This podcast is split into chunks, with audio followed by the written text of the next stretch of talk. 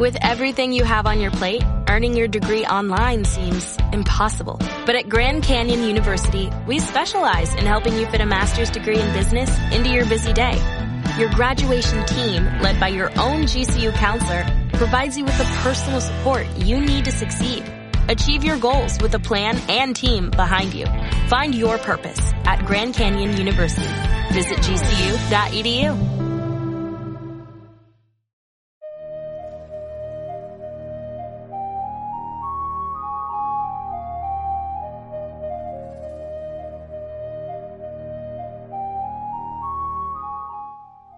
Dungeons and Dragons será más inclusivo y más diverso a partir de ahora, según ha detallado Wizards of the Coast en una nota en su página web. Una serie de cambios que se introducirán en el juego para eliminar estereotipos raciales negativos, algo en lo que la compañía dice haber estado trabajando seis años y que se hace público en un momento de tremenda tensión racial en Estados Unidos con la muerte de George Floyd a manos de la policía y las posteriores protestas sociales. Queremos que todo el mundo se sienta como en casa en la mesa de juego y vea un reflejo positivo de sí mismo en nuestros productos. Humano en D&D significa todo el mundo, no solo versiones fantásticas de europeos del norte, y la comunidad de D&D es ahora más diversa que nunca, dice la compañía. De ahí que la caracterización malvada y monstruosa de algunos pueblos, principalmente orcos y drows, elfos oscuros, haya empleado, dicen, descripciones que remiten dolorosamente a cómo algunos grupos étnicos han sido y continúan siendo denigrados en el mundo real. Para evitar estos estereotipos negativos, Wizard of the Coast eh, planea introducir una serie de medidas de las que de momento, pues bueno, ha detallado seis.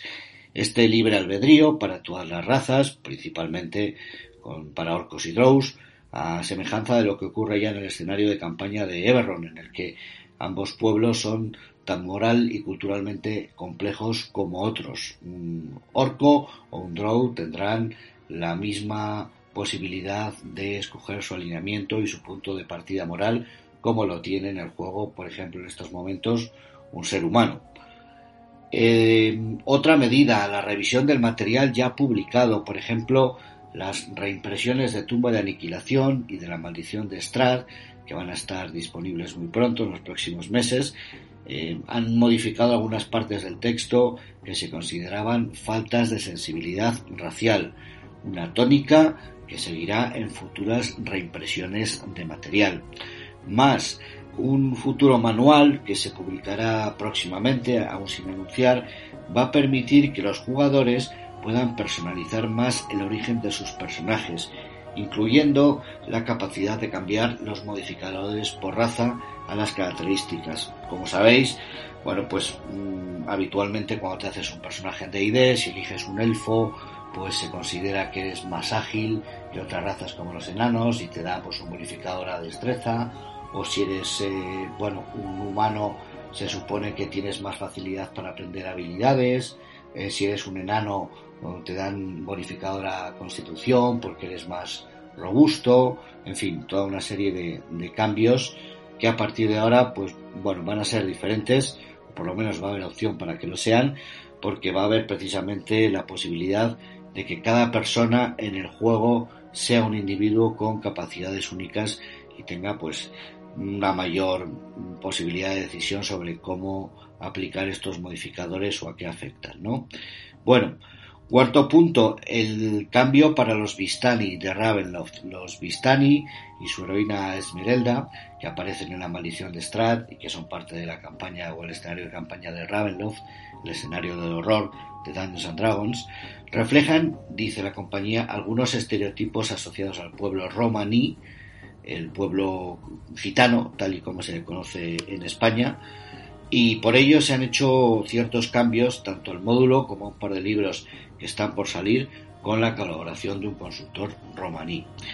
Se han hecho también eh, revisiones por parte de expertos en sensibilidad de nuevos libros, precisamente, pues bueno, para buscar posibles puntos donde eh, pueda faltar una sensibilidad racial o una sensibilidad de, de cualquier tipo y la compañía dice que colaborará con expertos de diversos campos que le ayuden a identificar puntos ciegos.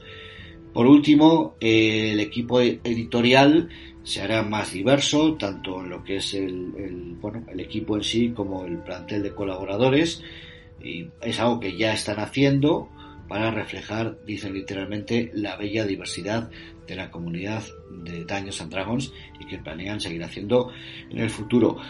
Lo han publicado en su página web, lo han publicado también en Twitter. Parece ser que la gente lo ha tomado bastante bien. Mm, ya veremos cuáles son las reacciones en el futuro. Quizás también convenga esperar a ver un poco, pues bueno, cuál es, eh, cómo se materializa realmente, ¿no? En, en, los procesos de cambio de personaje o, bueno, pues en todos esos párrafos que pueden haber sido corregidos para hacerlos quizás más sensibles o más inclusivos.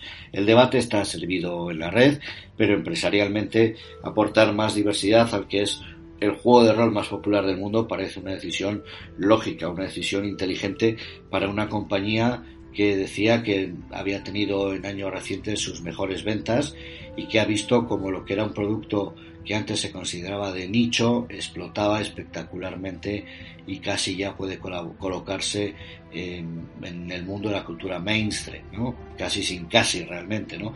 D&D sale en series de televisión populares, tenemos rostros famosos que anuncian con orgullo su afición, tenemos bueno, populares canales de YouTube como Critical Role, por ejemplo, y muchos otros que retransmitís vuestras partidas a través de Internet, de YouTube, de Twitch, por ejemplo. Con lo cual, pues bueno, a la luz de un mundo donde la diversidad, ya no solo la corrección política, eh, bueno, pues se van extendiendo, la gente se va poniendo en los zapatos de otras personas, el freno a los estereotipos, tanto de género como raciales, pues eh, ya es una tendencia transversal y ha llegado finalmente al rol.